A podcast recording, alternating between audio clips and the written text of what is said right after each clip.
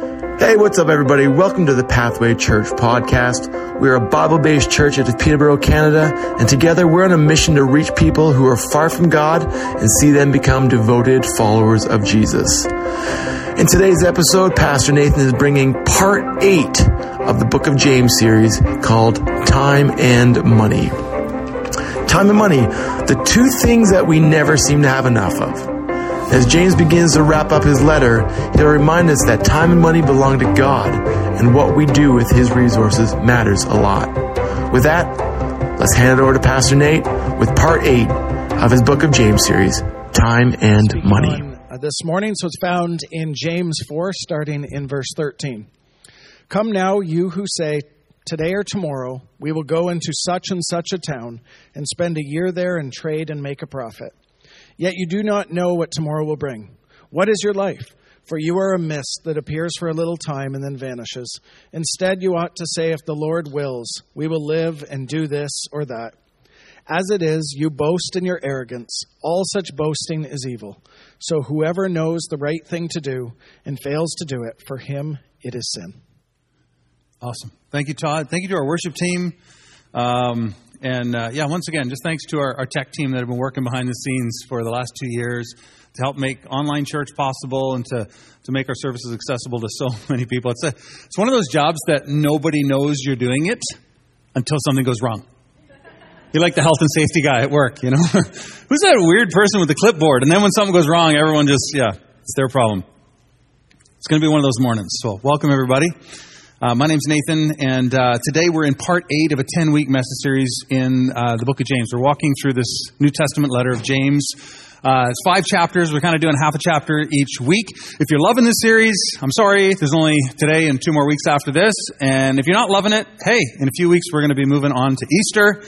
And that's all great too. I'm glad. I'm glad to see uh, so many folks here and to see your faces. It's wonderful.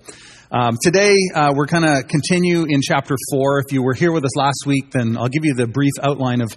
We looked at James chapter 4, verses 1 to 12 last week, and this is kind of the summary. The human heart is evil and tends in the wrong direction. That was kind of the assertion that fights and quarrels are caused by our evil motives. And we've been unfaithful to God. But the good news is, God is gracious. He gives more grace. And if we're humble, and if we come to him, we will find a Father who loves us, whose arms are wide open, who will receive us in spite of our flaws and our unfaithfulness. And what happens is once we receive that grace from God, then true repentance is stirred in our hearts. And the way we treat people changes. We stop judging and criticizing. So, this was kind of the, the outline of last Sunday. Now, uh, in verse 6, I kind of briefly glanced over something that I want to start with today. So, in chapter 4, verse 6, we read this last week. It says this God opposes the proud, but gives grace to the humble. This is a really key theme that's going to keep coming up through today's um, message. When we lift ourselves up, when we make ourselves important, that's pride. God opposes us. He'll actually push us back down. But if we are humble, He gives us grace. So if we lower ourselves, if we come under His authority, when we come uh, with a humble heart, uh, this is really important. Our posture towards God really really does matter. And then he goes on to say this in the next verse, and this is the part we skipped over last week. Submit yourself, therefore, to God. I think we understand what that means. It means surrender your life to God. What does He want me to do? I'm going to do that. Honor Him. Do the right things. But then there's this resist the devil and he'll flee from you. And I didn't want to get into this last week, but I think it's, it's worth taking a moment uh, to think about. Uh, what does it mean to resist the devil? What does it mean to resist? We all know what submission to God looks like, but what does it mean to resist the devil? Because again, um, I don't know about you, but I don't know how many of you have seen the devil recently. No hands are going up. Like, I, I, saw him in somebody, but I didn't see him. Um, uh, resist it. What does the devil even look like? And like for a lot of people, when I say when I talk about the devil or Satan, what comes to mind is this little red guy with a pointy tail and a pitchfork. Like, that's what comes to mind, which is crazy because that's not what the Bible says at all about the devil. That's like we're getting our theology from cartoons. Like, how bad is that? And if you actually open up the Bible and read what you discover, the, the things that it does say about Satan, Lucifer, is that he's actually an angel, that he's an angel of light, that he's beautiful, that he's a musician. Like, everybody loves musicians. You picture this big, beautiful angel of light with long locks of hair and an electric guitar. You know, you're like, uh, you took it too far, Pastor. Maybe, but it's way closer than what you thought a few minutes ago. So Satan is, he's, he's, he's not just an angel. See, God created angels before he created humans, okay? And angels are spiritual beings that are there to serve God and to worship God, and they're war- many of them are warriors. You have angels that are like you see them in the Bible doing things, and they're like doing battle for the Lord, and all this some cool stuff, right? So angels are like powerful, they're servants of God. And what we learn about Satan is that before he became Satan, before he fell from heaven, he was actually an archangel, which is like a general among the angels. And he was beautiful and he was talented and he thought so much of himself that he said, I will ascend to heaven and I will sit on the throne of, I'll be like God. And God's like, no, you stepped out of your place. And so that pride and arrogance, he gets shoved out of heaven and with him, other angels go, fallen angels, and we call them demons. So again, we see these creepy demons. They're fallen angels. And the thing that makes them evil is their agenda. And the thing that makes Satan evil is that if you saw Satan, you might not recognize him. You'd be like, whoa, it's an angel. And maybe not. Because he'll, he'll appear as something. He's the dangly bait to appear and then twist everything around. That's kind of how that's kind of how he works. And so again, when people think about resisting Satan, it's like, how do I resist him? You know, ooh, what's he what's he trying to do? Right? Like it's I don't I don't go to satanic church. I don't have a pentagram in my house.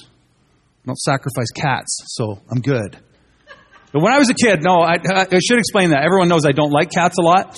Um, everybody knows that. But when I was a kid, it was like this was part of like satanic rituals. They would sacrifice cats. At least that's what they told me. I never been to a satanic ritual, so I don't know. Um, the point I'm trying to make is we think that like resisting Satan is like this stuff that is like Satan wants you to be an, a murderer and like you know, all this guy. And of course, he would love that if you got incarcerated and took people's lives because he's a thief and a stealer. But uh, in, re- in reality, uh, what's really important is that God has created, and we talked about this last week, He's created you and me to be in a relationship with Him. And the, and the closest thing I think we can come to is probably thinking of it through the relationship of human relations. So, like as a parent to a child, like God loves us that way where, where God wants to be in a relationship with us. It's personal and deep and meaningful. And He wants us to trust Him and He wants us to submit to Him, right? So you get this, this image. And what does Satan want to do? Satan's goal this is really important, right? Because Satan's goal, you would think, is to have you do atrocities and all that stuff, and sure it is. But really, it's, it's much more refined than that. It's really this. This is the general truth to keep you from God. And he's happy if he can keep you from God. And if it means drug addiction, so you blow up your mind, if it means doing some great crime so you're locked up for the rest of your life, that works. But if it's just hobbies, if it's money, if it's relationships you shouldn't be in, he'll take that too. If it's just that you trust in everything but God, he's like, great, perfect. If he can keep you from God, that's his goal. Just that simple. So, when James says resist the devil, what's he talking about? Resisting anything that would keep you from God. And what's the number one thing that's going to keep you from God? Pride. Right? What's the number one thing that's going to keep you from God? Doubting Him. I mean, when Satan appeared uh, in the Garden of Eden to Adam and Eve, what did he do? He tried to get them to doubt God. He says, Did God really say that? You go, Oh. Imagine if one of my kids, I was like, Hey guys, don't do this. And then one of the kids comes along, the other kid, and says, Did Dad really say that? You know, he didn't want you to do that because he doesn't want you to have fun, right? Like, that's, that's what he did. And Adam and Eve are like, oh, maybe. And they begin to doubt God's love for them and his faithfulness and what he said was true. And he's just twisting. And what does he want to do? He wants to divide the relationship. And he was successful in dividing Adam and Eve from God because of their sin. Right? That's what Satan wants to do. He wants to separate us. And so that's why uh, when James is talking about like selfish ambition and jealousy, these things that exist in our heart that actually drive a wedge in our relationship with God and one another, those are the ways that we're going to be resisting Satan. Okay, you guys with me? Everybody say, I'm with you, Pastor? All right. Um, so here's the big question we're going to be asking today. And uh, the question is simply this What am I trusting in? Now, this isn't always apparent on the surface. Okay? Uh, a lot of people would say, oh, I'm trusting in God or I'm trusting in whatever. But what am I trusting in? Uh, what is my life being built upon? What what is the thing that I believe isn't moving so that I can kind of plan and prepare my future? And today, James is going to suggest two things uh, that many people trust in, and they're extremely dangerous. Okay? Now, here are the two things, okay? Time and money. And both of these things are good in and of themselves. Who wants more time? I do. I want lots of time. Who wants more money? okay, a few, a few of you are like, no, I don't want more money. Okay, we can, we can help you with that. Okay? We all want more time and money, but what James is going to say is that even though time and money are good things, in fact, time and money are gifts from God to us, they can also trip us up. They can also be the source of arrogance and pride. The more time we have and the more money we have, the more arrogance we have, the more we think we're in control. That's true. And so these things that are gifts from God that are good can become uh, problematic. A couple of biblical principles before we jump into the text, and uh, there's there's more than this, but let me just touch on these two. Before we get into time and money, the first one is this that we are stewards. We are stewards. Now, you may not know, like stewards, nobody uses that word. We could say managers. A steward is a better word because, like, in, in, in the ancient times, uh, someone, let's say, owned a business, and they would have a manager of the business, and they would say, Here's the keys, here's the bank accounts, you have signing authority, do it like you, I'm giving you this business, but it's still mine, but you're going to run it for me. And I'm going to go away and do other things, and I'm going to come back, and then you're going to report, and you're going to give me my money and my business back and all that stuff. So uh, it was a really, it was like you acted as though you owned it, but you knew you didn't. Does that make sense?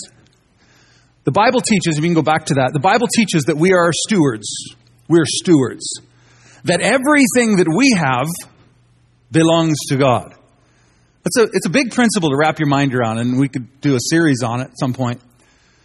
But everything belongs to God. Like the money in my wallet, it's my money, like it belongs to me and my wife, but it's actually God's money. Uh, we've been blessed with four kids. Uh, I say they're my kids, but I know in my mind they're God's kids. And when they're bad, I'm like, they're not my kids. I say that sometimes. it's, yeah. But it's the principle. It's like they're, they're not mine, they're His. And so sometimes when I forget that they're His and they're doing stuff they shouldn't, I want to take control and fix it. And I'm like, ah, and I'm wrestling with what's my responsibility as a parent and, and how much is this is trusting in God that they're His kids. You guys, you, you, you understand what I'm saying? So we're stewards. It's a really, really big principle.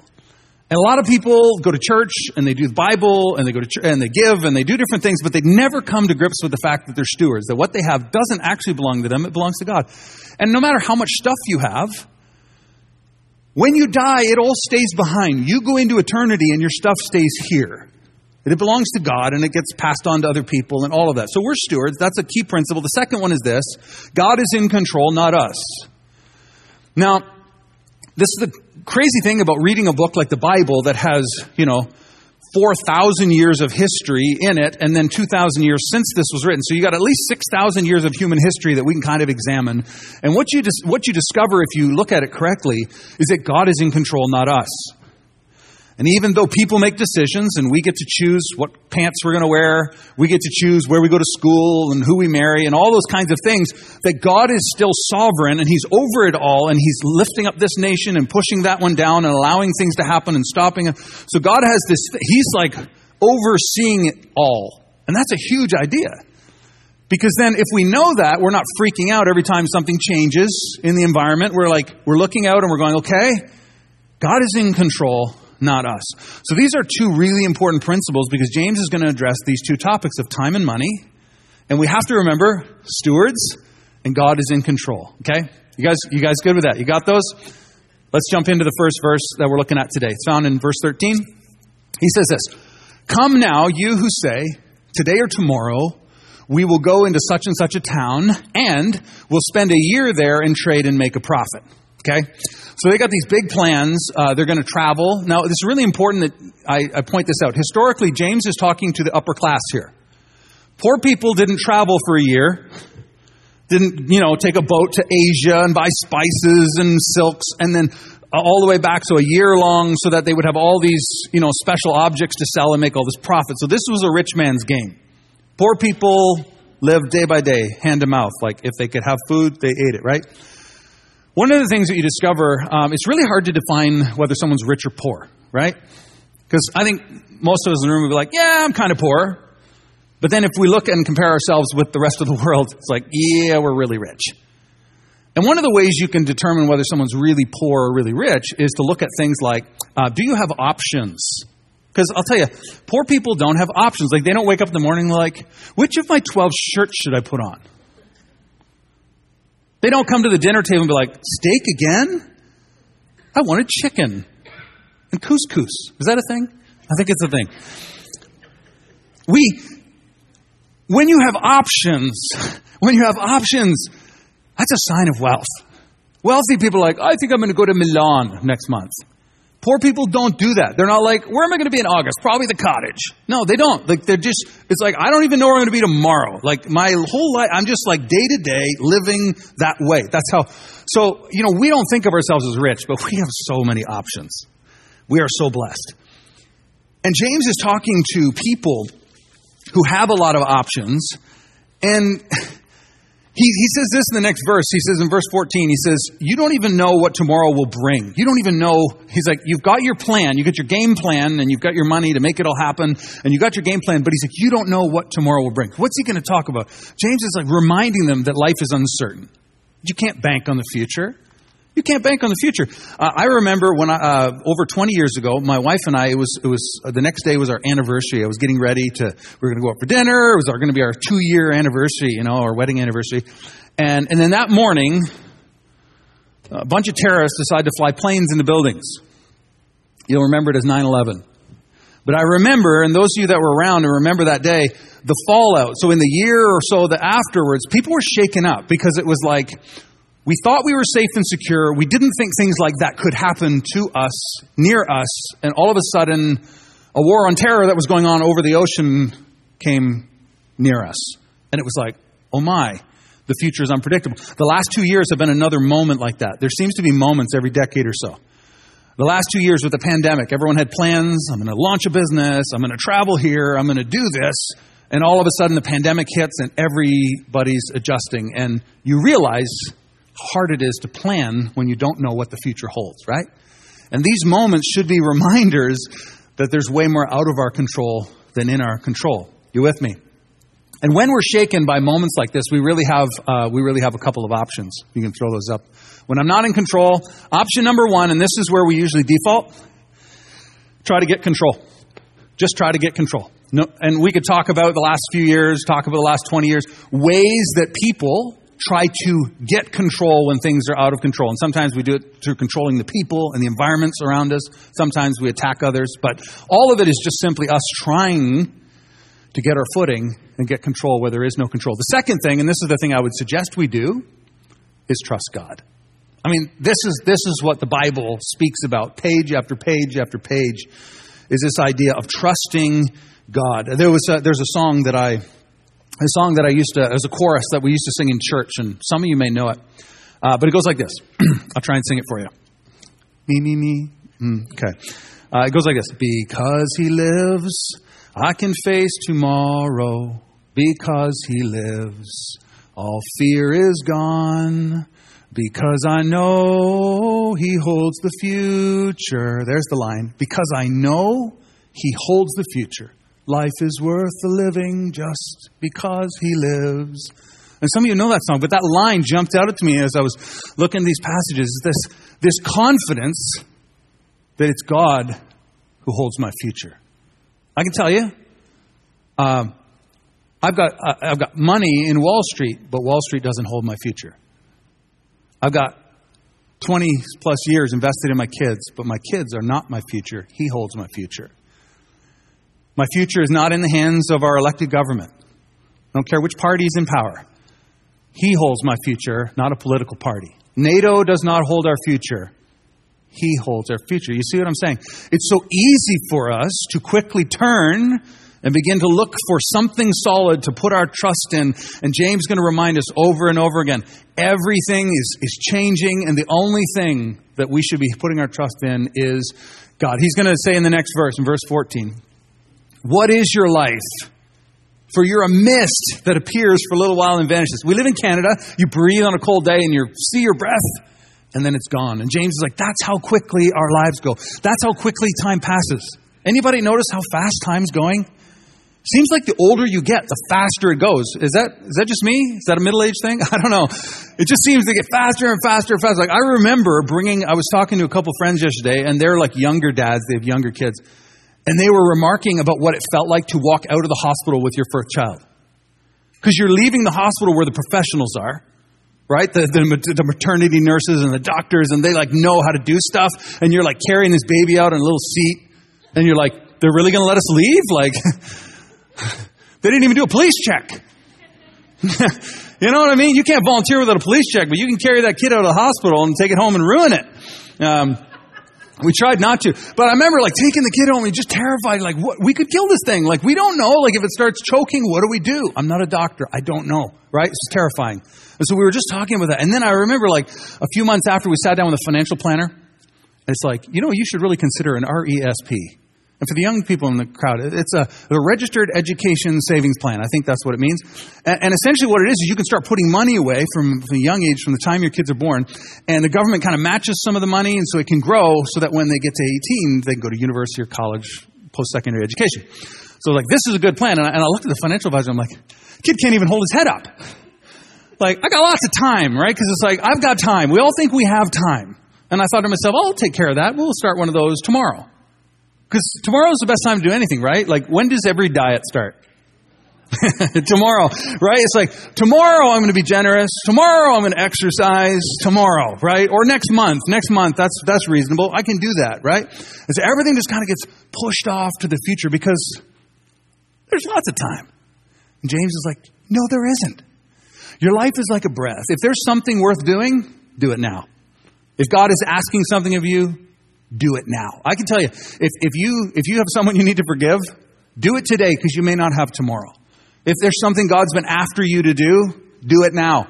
Why? Because we just, it's arrogance to presume that we have tomorrow. It's like, oh, no problem. Think about how frail life is. We basically survive because our lungs expand and contract, bringing oxygen in our body. Like this simple thing called breathing, we don't even think about it, right? Sometimes when we're nervous, we stop breathing and then, oh yeah, I got to remember to breathe. And it's amazing that we're all still here. Because like two minutes of that breathing stopping and you're a goner. Something around that. Okay? The point is, it's so frail. Like, there's no guarantee that we have tomorrow. James is just reminding us, like, okay, you got your big plans. And and you're presuming that the time this next year is yours and it's guaranteed and you're making your plans without God. That's the real issue. Instead, he says, you ought to say this. You ought to say, if the Lord wills, we will live and do this or that. As it is, he says, um, you boast in your arrogance and all such boasting is evil.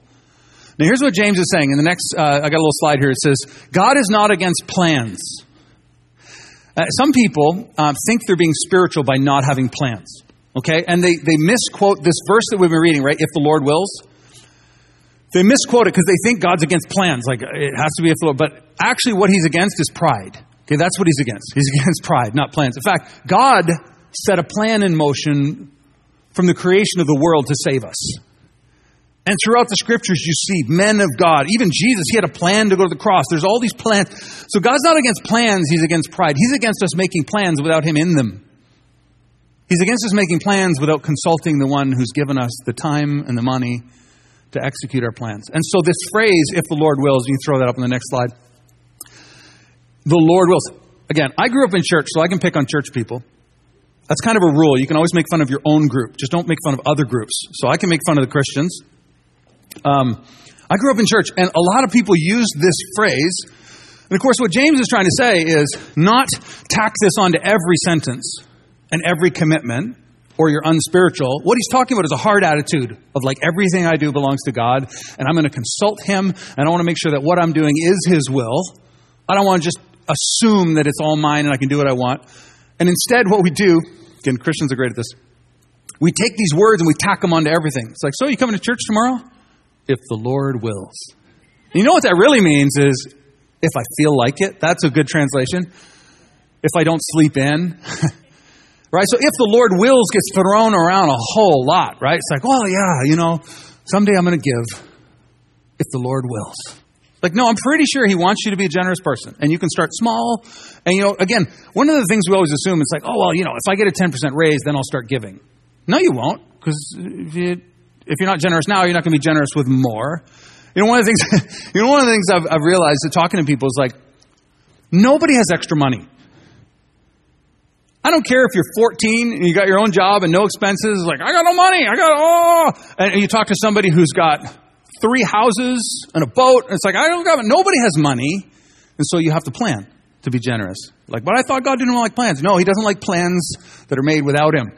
He doesn't like plans that are self serving and only about you, okay? Uh, so, if the Lord wills is one of those statements. And I love, this is where he's going to end this section on time. He says this So, whoever knows, verse 17, whoever knows the right thing to do and fails to do it, for him it is sin. I love this because this counteracts the whole, like, the Lord wills thing, right? Like, are you going to come and help? Oh, if the Lord wills. That's just a, like, it's, a, it's an easy way out. And James like, actually, if you know the right thing to do and you don't do it, it's sin. You can't even say, if the Lord wills, if you know that's what the Lord wills, do it. Just do it. If you can help, help. If you have time, just do it. And if you don't, it's, it's a sin. Here, there's one more statement. There's one more statement. Okay, can I just keep picking on the church people for just a second? It's so much fun for me. If the Lord wills, and here's a beauty, I'll pray about it. Over the years, I've heard so many people say this. Now, first, I should preface this because someone's going to be like, he doesn't believe in the power of prayer. Yes, I do. We ought to pray about every. I mean, Jesus prayed so much. He was he was always in prayer. But it's interesting to me that he would spend all night praying, and he'd come out, and crowds of people come, and they'd be like, "Heal me!" And he wasn't like, "I'll pray about it." Jesus, what should I do? I'll pray about it. In fact, Jesus never uttered those words, not once. Neither did Paul, neither did Peter. You actually won't find these words in the Bible at all. There's a whole bunch of things we're supposed to pray about. We're supposed to pray for others. We're supposed to pray for wisdom. We're supposed to pray for boldness. We're supposed to pray for forgiveness. We're supposed to pray for our enemies. We're supposed to pray for our leaders. We could build a huge list of all the things we're supposed to pray about it, but it is never one of them. If it's the Lord's will and you know it, like if it says here what to do and you're like, well, I'll pray about it. You don't need to pray about it. Just do it. Just do it. If you have time and the resources and God's given them to you, just, just go ahead. So, um, no one's going to want to say, I'm going to pray about it anymore. That's funny. Because usually when people say, I'll pray about it, you know what they really mean? No. Or maybe, I'll get back to you later. Something like that. Got really quiet in the room. That means I'm striking a chord uh, or I'm into heresy. I don't know which. Um, so we're moving from time, and then the other subject today was money. And uh, we're going to talk uh, for just a second about money. Again, the overarching question is what am I trusting in? Am I trusting that I have more time and that I can kind of, you know? It's amazing because, again, we just assume we have time. It's like, you know what? I'm going to do my own thing right now, and, and maybe next year or after I graduate from school or after I'm married, then I'm going to be faithful to God and I'm going to repent and I'm going to get my life in order. It's amazing. We just assume we have the time, and James like, don't do that. So he's warned. Now we're going to talk about money. Now, what's interesting about this, as I said, is um, wealth was um, so- something different than it than it is today in this sense. In this sense, in those days, this is important historical. In those days, the, the rich people that James is about to address, and I want to read through the text so you can see the rich people he's going to address have gotten their wealth not by hard work, saving, and investing, but by ripping off the poor people. So I'm going to get laborers to come and take care of all my fields, and then I'm not going to cut them a check at the end of the week knowing they can't even take me to court. So I hope, again, we've already established most of us are rich by the world standards, and I hope none of us have acquired whatever we have by taking advantage and stealing from others. So, with that being said, there's still some warnings for all of us for the wealth that we do have. Let's read through the text and then I'll add some commentary at the end. Come now, you rich. Who's the rich people? Us. We are. Thank you. Weep and howl for the miseries that are coming upon you. And what, again, what James is referring to is the judgment of God for how you got your wealth and how you've treated or mistreated people. The riches, your riches have rotted and your garments are moth eaten. I don't have time today, but James is referring back to some of the Old Testament prophets like Amos and others, uh, where the, the rich were oppressing the poor and God was bringing judgment on them. Your gold and silver have corroded, and their corrosion will be evidence against you and will eat your flesh like fire. It's amazing how the wealth that we have today corrodes. Like you can buy a brand new car, and it's like beautiful, and you get off the lot. Two years later, it's worth half what you paid for it. so the value is corroded, and then the body starts to rust, and the tires crack, and all that stuff. So this is true the things that we're putting our trust in and, and, trusting in just sort of dissipate. And he says, It will be evidence against you. You have laid up treasures in the last days. This is a, a reference to um, the parable of the, um, the rich fool in Luke 12. Okay? Uh, maybe some of you heard about it. So this guy is wealthy. He's got this barn full of grain. So it's food. It's money. It represents provision. And he's like, I've got so much food. I don't even need any more food for the rest of my life. So here's what I'm going to do. I'm going to tear down my barn and build a bigger one so I can store more. And the end of the parable is, you fool. You didn't know that this very night your life would be expected of you. So all of a sudden, this person that thought he was smart is going to realize that he's been storing it up for nothing. And um, let's continue on with the verse. Behold, he says, the wages of the laborers who mowed your fields, which you kept back by fraud, are crying out against you. This is the idea of justice. So there are all these people that didn't get paid, and you're like sitting back. There's this really cool text. Actually, can I read it to you? Um, I didn't do this in the first service. This is fun. Uh, Amos chapter 5. This is one of the references that, that James is making. So listen to this. He's talking to the wealthy of Israel in the Old Testament who are watching all of this happen and not doing lifting a finger to help anybody. He says, Woe to you who lie on beds of ivory. Woo. Mine's made out of wood, but I'm just saying. And stretch themselves out on their couches and eat lambs from their flock. And it just goes on. You're drinking from bowls and extravagant stuff, but you're not grieved over the ruin of Joseph. So you're seeing all this stuff going on around you and you don't lift a finger to help and you just think you've got it all made in the shade. And he proclaims judgment. So again, James is pointing back to this, being like, don't, don't be like this. Don't, don't let your heart become cold to the needs around you and think that you're good and you've stolen from others. Okay, next verse, verse 5. And the cries of the harvesters have reached the ears of the Lord of hosts. Now, this is really important because um, this is this is talking about justice. Justice is a big justice and equity are big topics right now. I'm not going to get into it this morning, um, but the actual, the Bible actually teaches that God is the God who brings justice. And so, for those who are oppressing others and stealing from others, we're going to be held accountable to God for that. And those who have suffered under the hands of others and had things taken from you, God will vindicate you. He will make the right wrong. This is powerful, right? This idea. And he goes on to say this, and this is where we'll, we'll wrap it up. Um, you have lived on the earth in luxury and self indulgence, and you have fattened your hearts in a day of slaughter. The last verse says, You have condemned and murdered the righteous person. He does not resist you. So, once again, I hope that nobody, I hope that these verses aren't describing anyone listening to me today. Taking advantage of others and gathered for yourselves all this stuff and you're hoarding it and pushing everybody away. But there's probably a little bit of that in everybody's heart. And so the warning is like, hey, remember you're a steward. Remember that everything that God has given you is His and will be held accountable for it. I think Jace is going to come up and help me uh, close out the service. You know, uh, next Sunday, um, we're going to be turning the corner uh, as James begins to end his letter. And, I'll tell you what the theme for next week is this He's coming. Jesus is coming. The judge is coming. And what that means is that when Jesus arrives, he's that master coming back to you and I, who are the stewards, and he's going to ask questions like, What did you do with the time I gave you on this earth? What did you do with the money that I put in your hands? You go, Well, I didn't have a lot. Someone else had more. It doesn't matter. What did you do with what I put in your hands? How did you treat the people that you in relationships with? How did you care for the helpless around you? What did you do? That's the moment. And he's reminding those who have oppressed, you better mourn and weep now, or you will mourn and weep later. And next week, he's going to encourage those who have been oppressed that a day is coming when God is going to make right everything that's been wronged to you.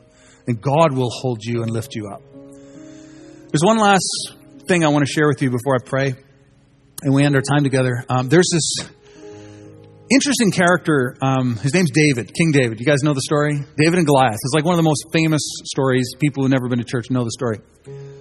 What's so cool about the story is that David begins with this heart after God. He's this maybe 16 year old young guy. And there's this giant named Goliath who represents an enemy nation, the Philistines. And he's basically making fun of the Israelite God, saying, Your God can't save you. You can't do anything. And when David hears this, he's so grieved. He's like, Who is this Philistine that defies the armies of the living God? For him, it was personal. It was like, He's making fun of our God. And so David actually marches out onto the battlefield, this little young guy against this huge armored man, and he's got a slingshot with a stone. So, of course, you all know the end of the story, but otherwise, you'd be like, He's in trouble. Because he's going out, and his only thing is this like, live or die, I'm trusting God. And so you, David's story begins as one that is just so you hold the future. You hold the future. And he's walking out towards this guy with his sling. You hold the future. And this is the right thing to do, so I'm doing it and I'm trusting you with it. And out he goes to face Goliath. Now, we know the story. He takes down Goliath. He marries the king's daughter. The king turns on him. He ends up running. He spends nearly 20 years in the wilderness, hiding in caves from his father in law. Some of you are like, that's better than living with your father in law. No, I'm kidding. But he's running, he's running, he's running. And like literally, and the whole time he has opportunities to kill his father in law. He has opportunities to do political things to take power. And he's like, no, God will do it. I'm not. I'm trusting.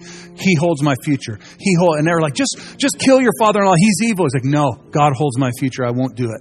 Hey, we could just get this political coup and push him out of power. He's like, no, God holds my future. So trusting God. Just this is the theme of David. This is why David is such a critical person in the biblical story. But something happens after Saul is dead, and after David becomes king, for the first time, the nation of Israel has consolidated their borders. They live in safety. And because nobody's stealing and pillaging their land, they become wealthier. And David is able to build himself beautiful homes. He's able to have many wives. There's peace in the land. There's no more war. He can eat steak every single night. He's not living in a cave. And it's now when he has time and money, these things that God blesses him with, that he steals another man's wife. But there's another story that really always grabbed my attention. There's this moment where David calls his generals and he says, I want you to take a census, which is basically just mean counting. I want you to count the number of troops we have in Israel. I want to know how many troops we have on our northern borders and our eastern borders and our southern borders and our western. I want to know how many walled cities and how many chariots. I want to know how strong we are. Can you see the shift? And all of a sudden, this guy who was willing to go up against a Goliath with a stone because he trusted that God held his future is looking around going, What do I have to do battle with? And how strong are we? And what can we do in our strength? And God brings a plague on the land, and people are dying by the thousands. And I'm like, God, why would you take that one act of counting the soldiers so seriously? And the reason why is because he's lifted himself up in pride and he had stopped trusting in God. And the ramifications were huge and enormous. So, James, as he's telling us today, time and money are gifts from God. We don't know how much we have of either, we don't know how long they'll last, but they're placed in our hands for a moment. And we need to remember each and every day, He holds the future. Submitting to Him, taking our time, our resources, and God, how would you have me use these in this moment? And in this way, we stay humble. You with me? Let me pray for us today. Father, thank you for the words of James. And uh, Lord, these warnings he gives are strong. They're strong. For those who, like all of us, are so wealthy in this world, who have so many options, who have so much freedom by comparison. Help us not to squander the things you've given us our time, our money, our opportunities, our education, our families, our jobs. And help us, Lord, to be, see them as stewards, that we could use them for your glory, that we could use them to help those around us, that we would not turn a blind eye. Lord, that we would trust you. You and you alone hold our future. And maybe today, Lord, there's some of us who have been, like David, beginning to lean in the direction of our own strength, our own resources, and forgetting the God who has held us through it all. May our hearts turn back towards you today, I pray. In Jesus' precious name. Amen. Hey, that wraps it up from us here at Pathway Church. Thank you so much for tuning into our podcast. If you uh, keep up with us on all of our socials, our website is pathwaylife.com. Follow us on Instagram at Pathway Life Church and Facebook.com forward slash Pathway Life. Have a great week, and we hope to see you real soon. Bye.